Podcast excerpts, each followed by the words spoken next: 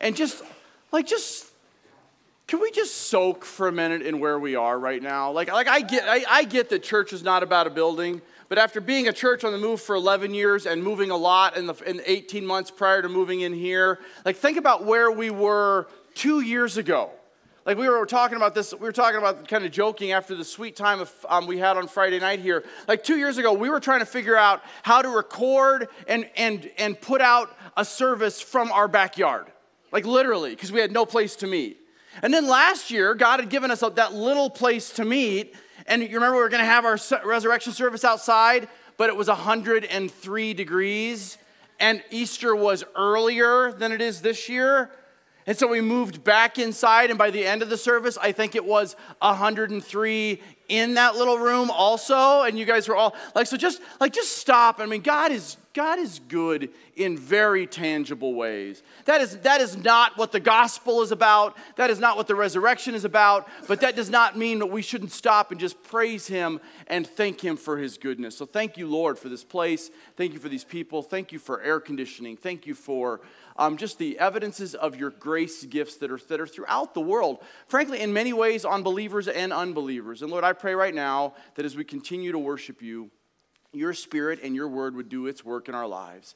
Lord, and I pray this in Jesus' name. If you look at your first talking points question, it's in your bulletin. It's the, the things we use to have conversation around here. Uh, we won't be quite as interactive today as we normally are, but um, the first talking points question says this He is risen right? Brian talked about it, so did the other Brian talked about it. He has risen. And it says this And if the tomb is empty and he rose from the dead, and if he ascended into heaven, and if he, and if he sits at the right hand of the Father, and if he will return in glory, it begs the question who's the he? Right? It begs the question if, if guys, and what I mean by uh, the, the obvious answer is the one we're here to worship today is Jesus, but it's like, who is he in all of his fullness? Guys, I am not here today to do an apologetics message about why the empty tomb is a, is a historical fact. I'm not here to even read about the empty tomb scene in one of the Gospels. Many of you have heard those stories, you've read those stories. There are great books out there about how, guys, just understand this. Wherever you are with Jesus right now, understand this that the tomb was empty is a historical fact, not a biblical fact, a historical fact. Right? And if you need help understanding that, come see me and I'll point you to some places that, that really helped open my mind up to this 25, 26 years ago when he sealed me in Christ. But I'm here today to preach Christ and him crucified. And, and I want to start by reminding us all of who he is. Because what makes the crucifixion satisfactory, what makes the resurrection so powerful, isn't the, aren't the events, it's the person behind the events. Right? And so in your bulletin also there's a little handout called The Great I Am, and I'm just going to go through these very quickly, and our AV person is going to strive to keep up. And here is who Jesus is throughout the Bible. Guys, the New the, the death, burial, and resurrection of Jesus Christ is not a New Testament idea. It is a Bible idea. It is the story God has been telling literally from the book of Genesis.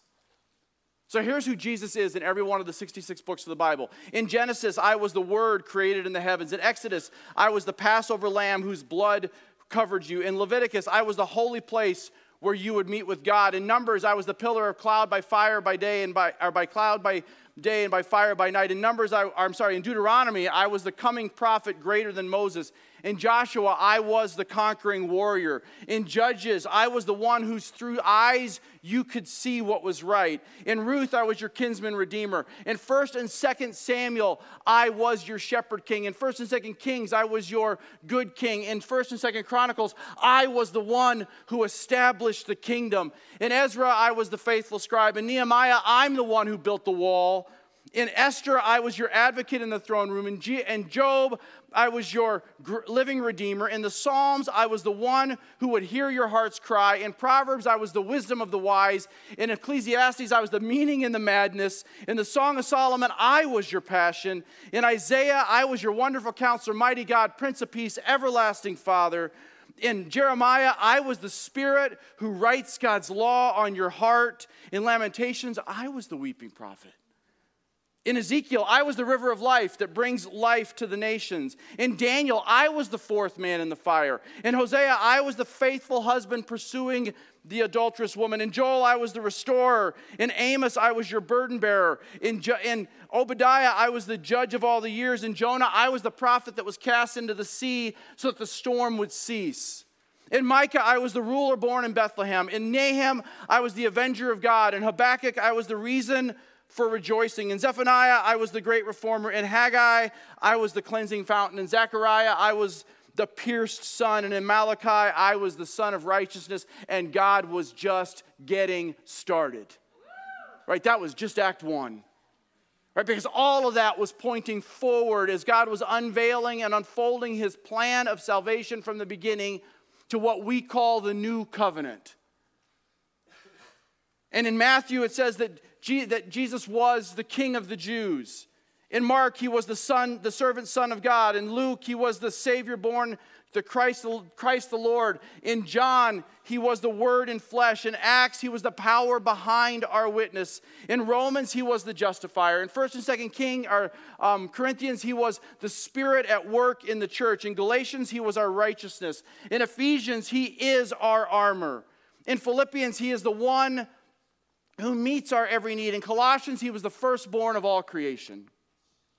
In 1st and 2nd Thessalonians, he was the one who was returning in the clouds. In 1st and 2nd Timothy, he is the one mediator between God and man. In Titus, he is our faithful pastor. In Philemon, he is the promoter of the uh, he is our promoter restoring us into service for him. In, in Hebrews, he was the high holy priest. In James, he is the one who is at work in our faith. In 1st and 2nd Peter, he is the cornerstone. In 1st, 2nd, and 3rd John, he is the righteous advocate. In Jude, he is the one who presents us faultless and blameless. And in Revelation, at the end, he is the one who is the Alpha and the Omega, the beginning and the end, the one who is and who was and who is to come. Who Jesus is matters. Right? He is the perfect God man. He is the one who said, I will go down there for them to redeem back for us a people that were lost in our rebellion. He did it because he wanted to. Now, the question is if, if all of that is true about him, if all of this, like, and when I say this, I'm talking about the whole world, all of creation is made through him and by him and for him, and you're his. In eternity past, he said, You're mine. And he saved you at great cost to himself. The question becomes, and I loved where Brian took us and where Brian took us and where your prayers took us. The, the question that becomes, it compels us into, so what are we going to do about it? And I don't, I don't just mean believe, although we need to start there. I mean, like, as believers, what are we going to do about it? If this is the greatest story that has ever been told, it doesn't end with your salvation. Your salvation is just the beginning of God's story in your life. And that story is going to go on forever and ever and ever. So, what are we supposed to do about it? Today, we're going to be looking at a, a message that I entitled Revealing His Righteousness. And so, open up to um, 2 Corinthians chapter 3, and we're going to look at how he revealed his righteousness through what we celebrate on Easter weekend for sure, but f- so that we might be righteousness revealers. And ultimately, the question we're going to ask today is Are you living proof that death is dead? Guys, I get that the, I get life is hard. I get that this world wants to beat you down. I get that the enemy is real. I get that our flesh is powerful. I get all of the things.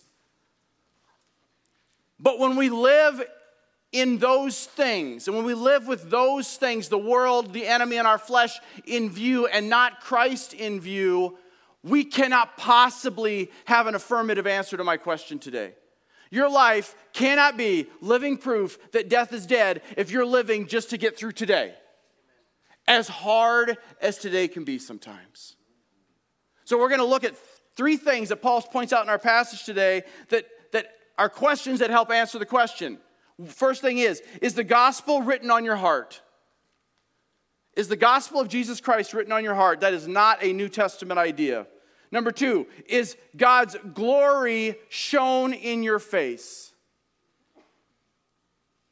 And then the last thing is, is God is the knowledge of God being made evident in your life.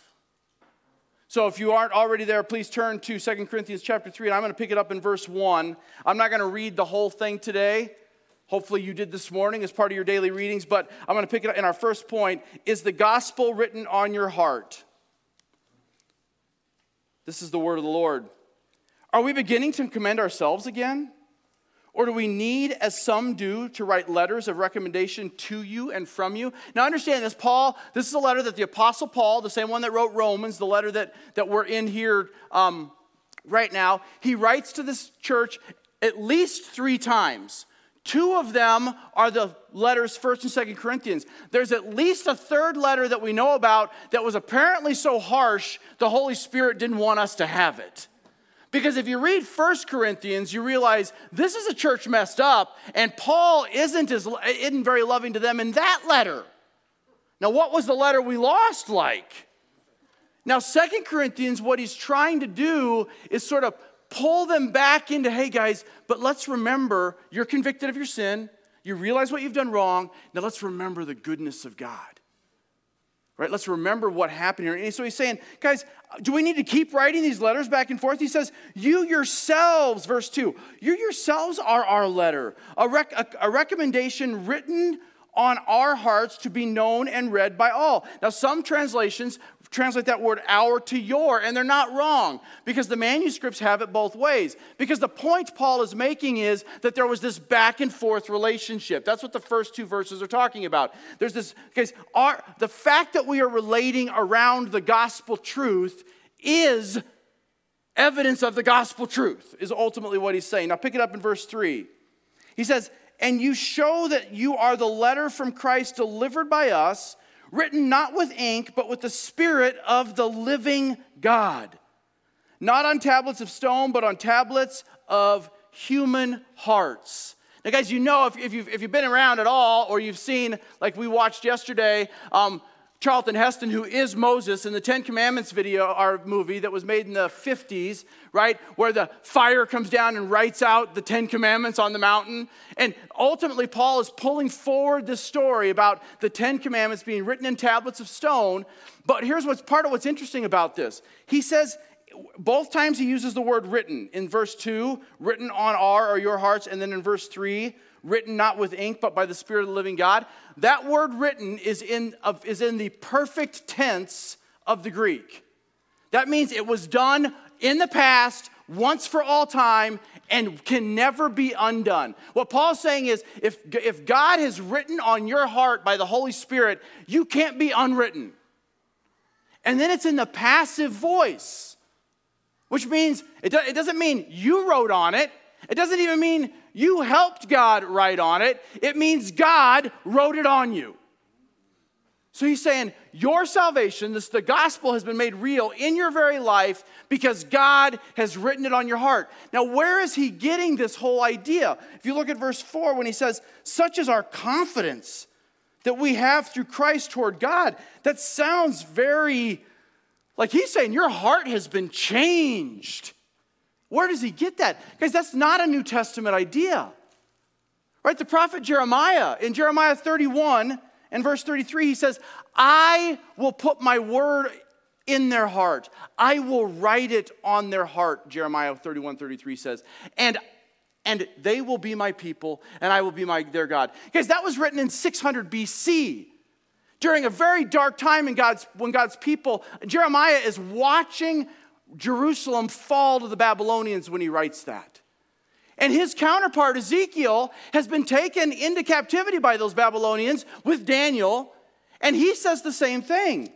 He says, And I will give them a heart, I will give them a, a new heart, and I will put a new spirit within them, and I will take out or remove their heart of stone, and I will give them a heart of flesh.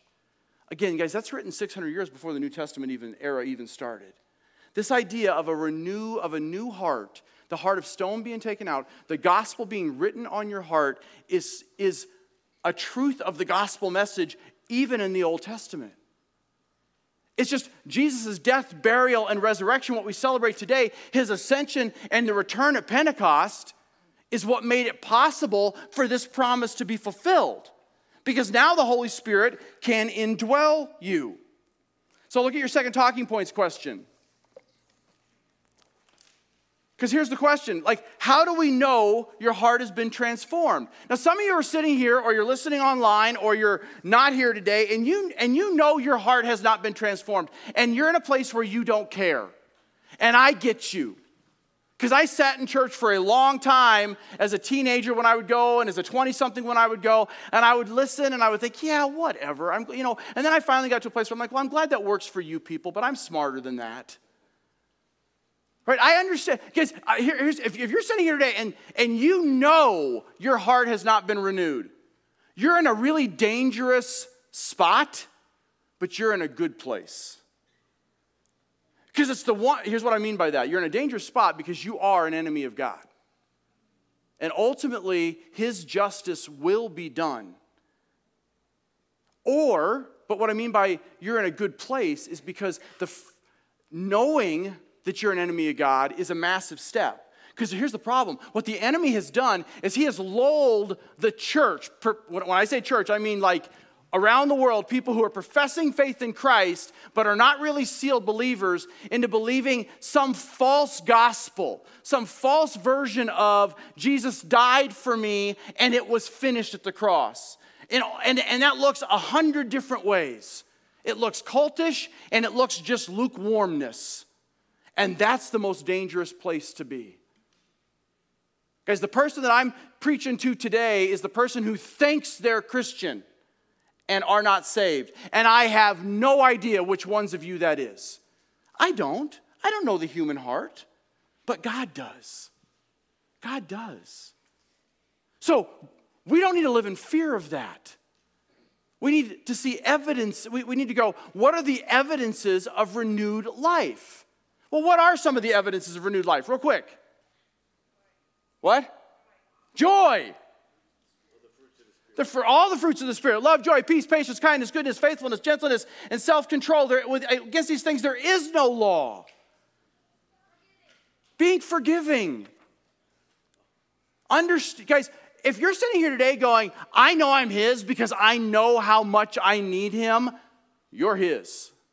Honestly. That's the, that's the thing. Now, how do I know that that's real in my life? Well, might I humbly submit, and I wrote this on here so you could take it home with you and be convicted of it like I was. It is by how you see those that are not yet saved. Show me a person whose heart is broken for the lost around them, and I will show you a person who has truly experienced the glorifying grace of, our God, of God in Jesus Christ.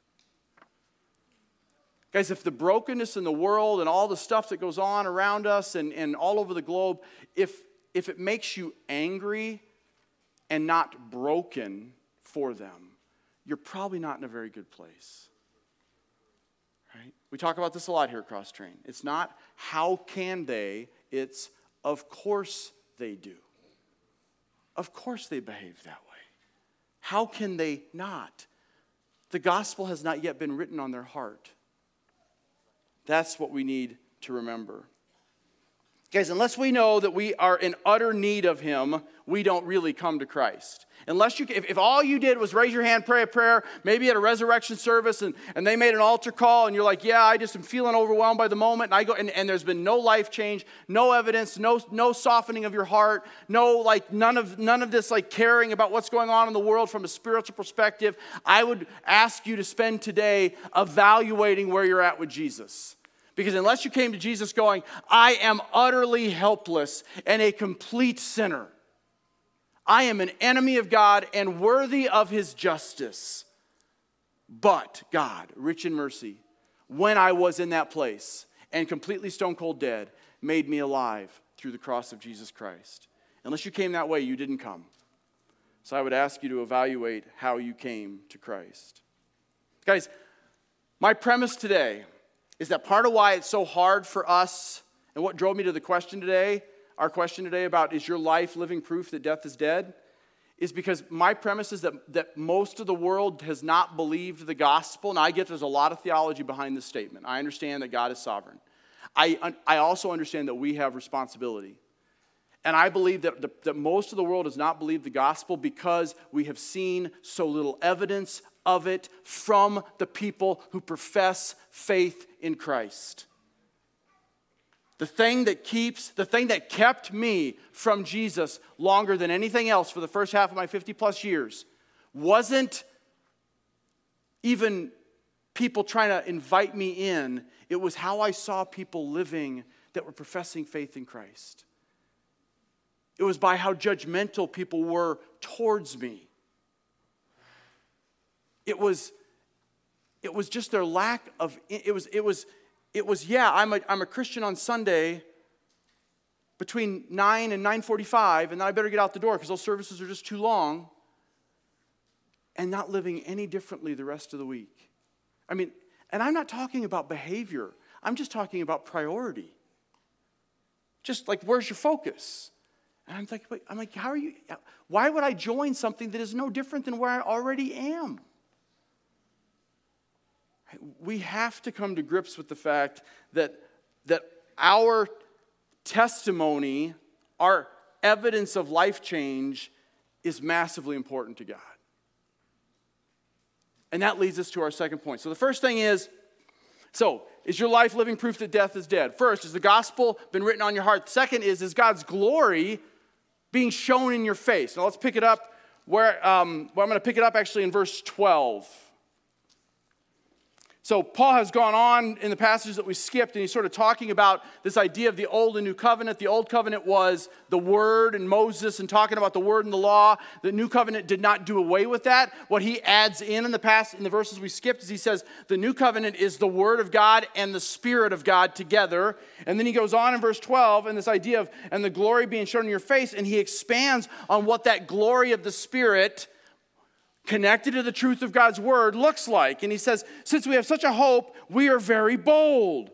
Not like Moses, who would put on a veil over his face so the Israelites might not gaze at the outcome of what was being brought to an end. But their minds were hardened. For to this day, when they read the Old Covenant, that same veil remains unlifted because only through Christ is it taken away. When, when Moses would go up and speak to God, he would, his presence with God would actually, would actually impact him so much that it would change his appearance. And when he came down, the people of God were like, Put the veil over your face. Well, that, there was also another veil that they would separate them from the glory of God. It was the veil that was in the Holy of Holies. What happened, and kind of almost literally for those of you that were here with our little curtain thing, what happened to that veil when Christ says it is finished? It is torn in two. But he's saying, for those who don't yet believe in that promise, that it is finished, that veil still remains. Why? Because Jesus is the only way into that Holy of Holies. John 14, 6, I am the way, the truth, and the life. No one comes to the Father except through me. Guys, Christianity is very exclusive. You only get there one way that way it's also massively inclusive. And that God so loved the world that he gave his only begotten Son, that whomsoever would believe in him should never perish. He didn't just love this specific group of people over here. He says, I love the world. And I sent my Son into the world not to judge the world, but that the world would be saved through him. The question is, has the veil been lifted for us? Now look at what he says in verse 15. Yes, to this day, whenever Moses, the word, and particularly the Pentateuch, the law, to this day, whenever the, law, the Moses is read, the veil lies over their hearts, just like it lies over many, even here today, guys. But now get this. Look at this beautiful. But when one turns to the Lord, what does that sound like? What's the word we use for that? What? Repent. It's a call to repentance. But when one, now guys, here's the interesting part it's in what's called the subjunctive. It's one of the least in, in, in the Greek. It's, it's the mood of something that might happen. In other words, this isn't, God is not making you turn. According to what Paul says here, he's saying when one turns, and they may or may not. Get this though, the veil is removed. Now, guess what tense that's in? Perfect. Perfect passive again. So he's like, you may or may not turn, but once you turn, it's a done deal because it's all God from then on. Like, it's it. You're done. So he's saying there's this call to repentance. Now look at verse 17. Now the Lord is spirit, and those who I'm sorry, and the Lord is spirit, and where the spirit of the Lord is, there is freedom. So he's calling them to repent. He's calling us to freedom. The first letter Paul writes, some of the first words he writes in Galatians chapter 5. What does he say in Galatians 5 1? It is for freedom that Christ set you free. So don't get back under that bondage of the yoke of slavery. Guys, don't hear today in, in, our, in your witness. I don't, guys, if, if, if the enemy's already whispering, yes, see, you haven't been living for Jesus. And man, this, this preacher, he's telling you, you better start living for Jesus. You better get your behavior figured out, and you better get your marriage right, and you better get be- better at your parenting, and you better get better in your workplace, and you better, and you better, and you better. Stop. Just stop. You can't. He can. He will. Right? This is not about behavior. Our witness is not about white knuckling trying to do better. That's called legalism. And it is one of the ways the enemy has turned the church against the gospel.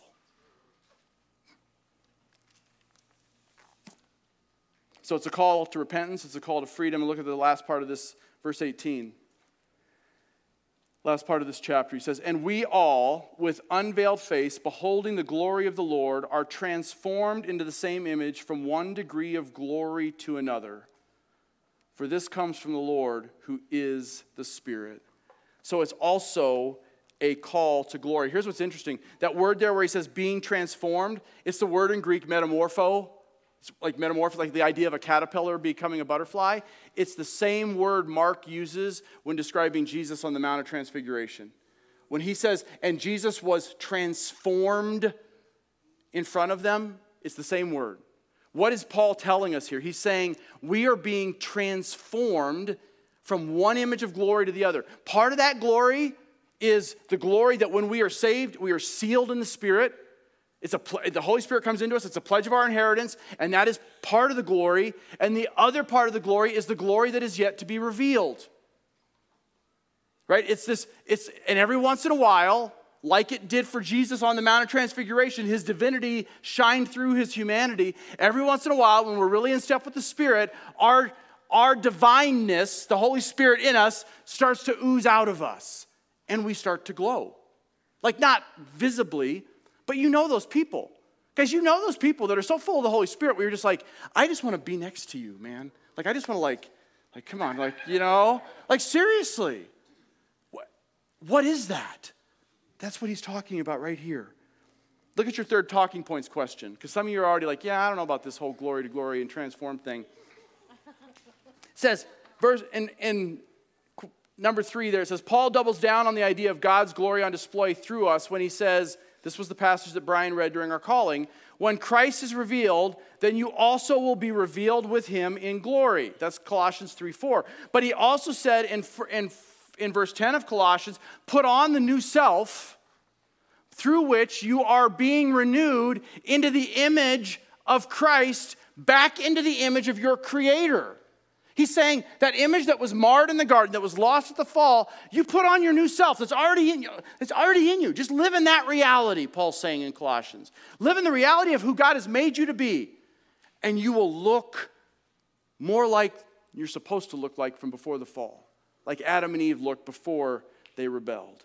Guys, think about it this way. For those of you that are, that are with us in the Romans series, where we start in, in Romans 1 16 and 17. For I'm not ashamed of the gospel, Paul tells us. Why? Because it is the power of God, the gospel, what we're talking about today, the gospel that converts us and that molds us into his image. It is the power of God unto salvation for all who believe. Why? Because in it, the righteousness of God has been revealed. God's willingness to save, God's power to save, God's ability to transform has been all of it's been revealed in the in the in God's story that we call the gospel. But guys, this is this is part of where I started at the very beginning, guys. We got to understand like this isn't this isn't a message for come to faith in Christ and everything's going to be better. This is a message for if you have come to faith in Christ, you should be giving your life to him like daily, moment by moment, glory to glory daily, like, like all the time. I loved how that's Brian's took us there. He didn't know that's what I was to talk about, but that's where he took us during our prayer time. And that's what you guys prayed about. Are we living the glory filled life for his glory? Why? Because what happens here now matters forever. Guys, we have preached a gospel that says this. And so I have my little demonstration. So, so we, we preach a gospel that says this if, if this is my life, this red part right here, this is my lifespan. So I was born here and, I, and my body dies here. We've preached a gospel that says what happens here with Jesus matters for eternity. And it surely does. Because everybody, not everybody who's ever been born, everybody who's ever been knit together in their mother's womb, everybody who's ever been conceived has a soul. Everybody. You don't get a soul when you come out of the womb. Babies in the womb have a soul, and every one of those souls lives forever and ever. The only question is address. And what we decide here impacts that address. We, we, if, if, you've, if you've ever heard the gospel message, you understand that. And I want, you to, I want you to understand that. Apart from Christ, your eternity is to be separated from God forever and ever. That's why he came. That's the message of the cross. That's what we celebrated on, on Friday. And the fact that the tomb is empty is the proof that the price was paid. But, guys, there's more to the story than just that. It's not less than that. It's, surely is eternal salvation kind of a big deal. But, guys, what we have done is we've preached this gospel that says, because this is all that matters. And, as, and once I get, as long as somewhere in here I've made this decision for Christ and I'm good to go, then I'm good to go. Like literally good to go. But Jesus doesn't teach that. Jesus says, every single one of these moments on this line matters for the rest of your eternity. And I'm not going to go into all the teaching on that, but guys, just think about this. He says, like, don't worry about Here's our problem. We are, and I, again, I, I said it earlier, life is hard. Many of us have, have had really hard things happen, especially in the last couple of years, but it's not like COVID invented hardship. Life has always been hard, right? It just has. It's part of the brokenness of this world. But we're so busy just trying to get through today. Like, man, I just want to get through. And then, and, and, then, and then probably worrying a lot about our tomorrow. So, what does Jesus tell us? Don't worry about tomorrow because that today has enough problems of its own. Just worry about, just, just deal with today. Our problem is, is, is that's all we do. It's like, I'm just going to get through today. I'm going to get through today. I, me too. What we have to come to realize is, is what we do here today, and every one of those todays that is just one little dot, not just affects our eternal destination, but it affects what we're going to be doing for all of eternity. Because we are not just going to be sitting around singing kumbaya, casting our crowns before the throne. That is not true. All of creation will be redeemed. That's what the resurrection shows us. He bodily resurrected Christ. Christ had and has a physical form. Why? Because God is saying all of creation will be physically redeemed, not just people. And we are going to be doing stuff for all of eternity. Now, the question is if what we do here in this line affects everything, what is going to, because this line, guys, it goes on forever and ever and ever and ever. And my rope doesn't, but this line of eternity goes on forever and ever and ever. The question is what are we living for? Are we just living for this? Guys, you are king. If you're, if you're in Christ and Christ is in you, you are a kingdom person meant to live by kingdom power for kingdom glory. That is it. He has changed your citizenship, He's changed your identity. It's, that's just the reality of it. If you believe the Bible, you are a kingdom person of a new kingdom. And it's already here, and it will come. And when it comes, it's going to last a really long time. And what do you want this life to do to impact the next, both for you and for others?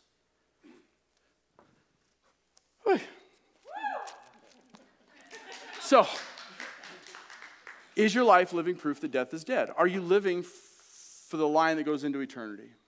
Has the gospel been written on your heart? Is the glory revealed in your face?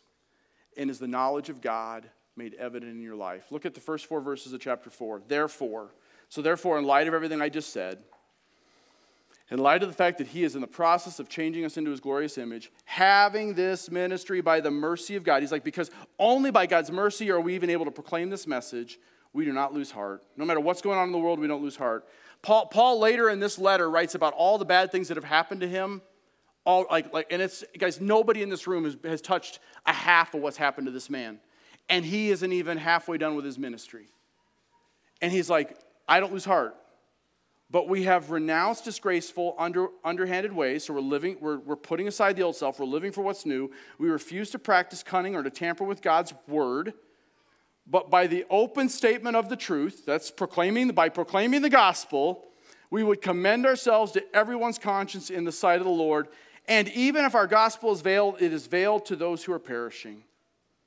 In their case, the God of this world has blinded the mind of the unbeliever to keep them from seeing the glory of the gospel of Christ that is the image of God. Guys, Paul, in, in his first letter to the Corinthians, he writes, he writes, For the gospel is foolishness to those who are perishing. Guys, the reason he saved you and leaves you here, God, if you're his, saved you and leaves you here for one reason is to share him with other people. That's it. And, and how we do that affects that eternal line. Guys, if all he was doing was saving you, then none of you would, those of you that are saved, would none of you'd be here. You will do everything for him way better in heaven when he takes you home. My dad, who is in eternity, he, he, went, he went to be with the Lord in September. He is worshiping God so much better, infinitely, literally better, than he ever did on the planet while he was here in, in body. So, why wouldn't God take us home? Because, believe it or not, guys, here's the, here's the crazy mess of the gospel.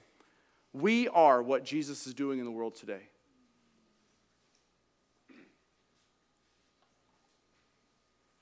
I'm like, this is the best you got?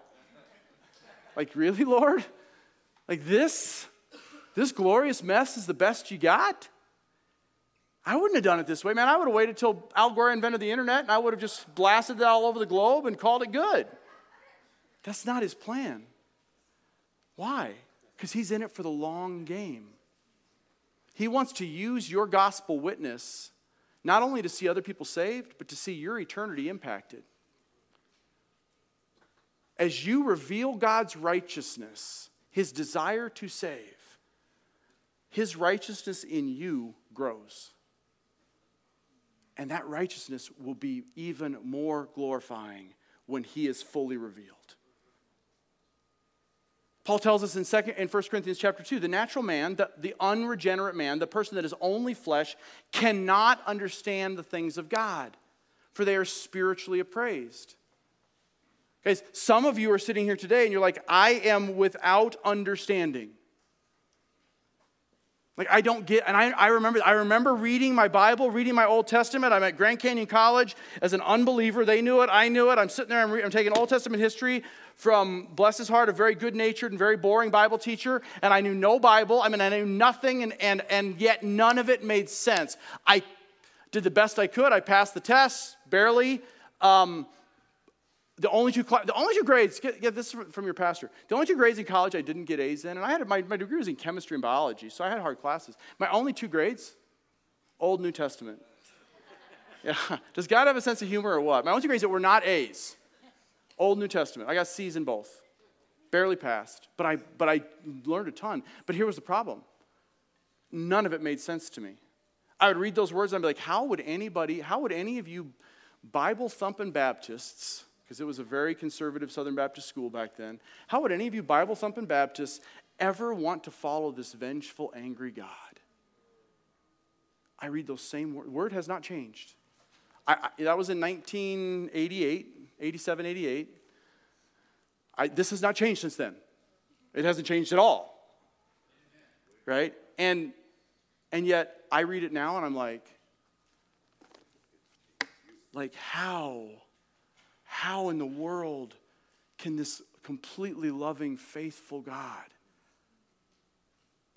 choose to love a sinner like me? When I was when I was doing way worse than shaking my fist at him.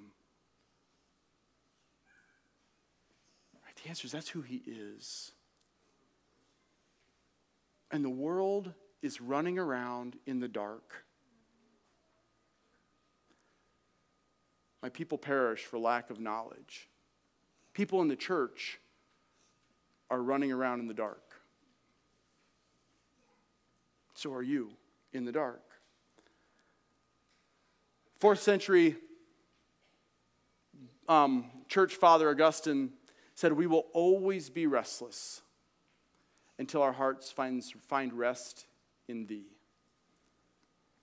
John Piper, pastor, author, he says it this way God is most glorified in us. You, your life will show the knowledge of God to the glory, for his glory, and the salvation of souls when you are most satisfied in him. Right? It, it isn't brain surgery. The question is will we listen to what he tells us to do? In Romans chapter 8, don't turn there, Paul says,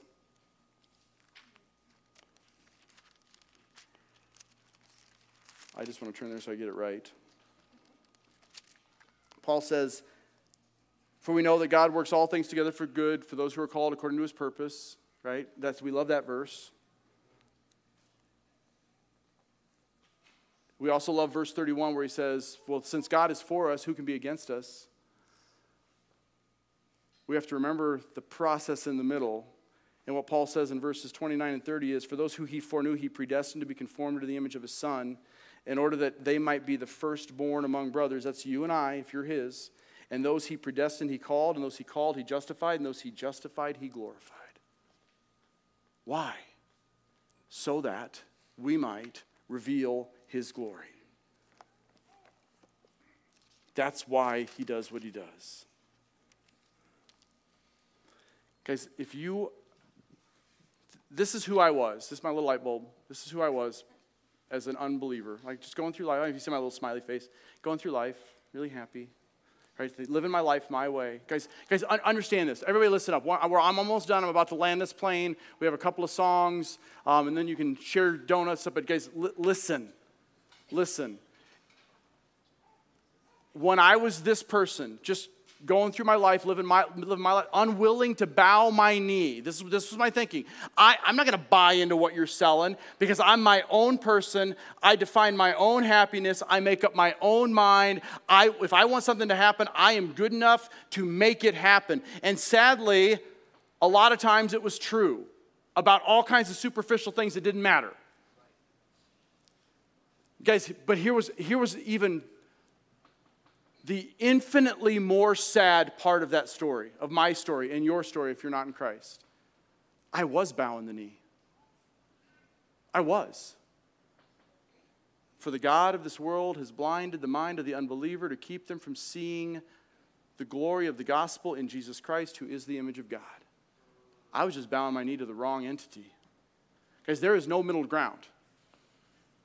You are either this Doug right? Or you have, as Paul's been telling us, been plugged into the gospel of Jesus Christ, and his power in you is radiating God's glory. So the question is which one are you? Which one are you? Are you the one going, yeah, but I'm not bowing my knee? But you are. Or maybe you're sitting here today and you're like, yeah, you know what, Doug, I, I, I do, I absolutely believe I am saved, but I just know that I'm in a season of struggle right now. I know that I've been distracted by the world. I know that my flesh has overwhelmed me. I, I, I, I get it. The Apostle Paul, who wrote this letter we're in today, he gets it too, right? I understand that. Plug back in. Guys, because here's the problem. What, what, I, what happens is we, we start, we, we can't lose our salvation. So this is, this is where my analogy breaks down like they all do. But we start trying to drift away from the very power, that, the only power that makes it possible for us to look like Jesus. And so then what ends up happening is instead of looking like this, we look like this. Right? The world is hard. It is. It's a dirty place. Dirt sticks. And when that dirt sticks to us, it diminishes the glory. It doesn't remove it from us if we're in Him, but it diminishes it. So the question is which one of these describes you? Are you the person that's just completely, you're not even plugged in? You're plugged in and struggling. Or, and here's the cool part, guys not because you did anything better or you worked harder, but because you laid it all down and you gave it all up and you started going, you know what, I can't, you can, I don't need to live some certain way because all I need to do is let you live through me. You become this one. That's the gospel. That's it. The gospel is not do, the, the gospel is Christ did. We just have to live that way. So, is your life living proof, like literally living proof that death is dead? Even when sometimes you get a little bit dirty, you're like, you know what? But but by the grace of God, He has cleansed me. Right? We sang it. The blood of Jesus cleanses me. I am whiter than snow. Do we live it? Every time you hear the accusation of the enemy, guys, as you leave here today, every time you hear the world baiting you into something, stop right then and just and don't say, "No, I'm going to try. I'm going to do better. I'm going to I'm not going to watch that thing. I'm not going to look at that thing. I'm not going to just say, "Jesus, help me." Do you believe? I am the resurrection and the life, he says. No one comes to the Father but through me, but he says, "But if I die, I will come again and I will get you." And his only question he asks is, Do you believe it? Do you believe it? As the music team comes back up, I'm going to pray for all, guys, for everybody here, including my own heart, to just go, I want to live like I believe it. I want to live like I believe it. Let's pray together. Father, I come to you. Lord, I thank you for the truth of the good news of the gospel of Jesus Christ. Lord, I thank you for the truth that you have done for us, not just only what only you could do, but you've done for us all that is required. There is nothing else we need to do. There's no other act other than this one thing believe. So, Lord, I do pray right now in the name of Jesus, I pray that you would help us to believe. What I want to pray right now for those that have not yet received that new heart, that have not yet had the gospel written on their heart. Lord, I want to pray that right now, just between them and the Lord, we're not going to make them raise their hand or I'm not going to lead them in a prayer. Just right now, your Holy Spirit is the only one who can do it. So I pray that you would. I pray that today would be the day of their glowing.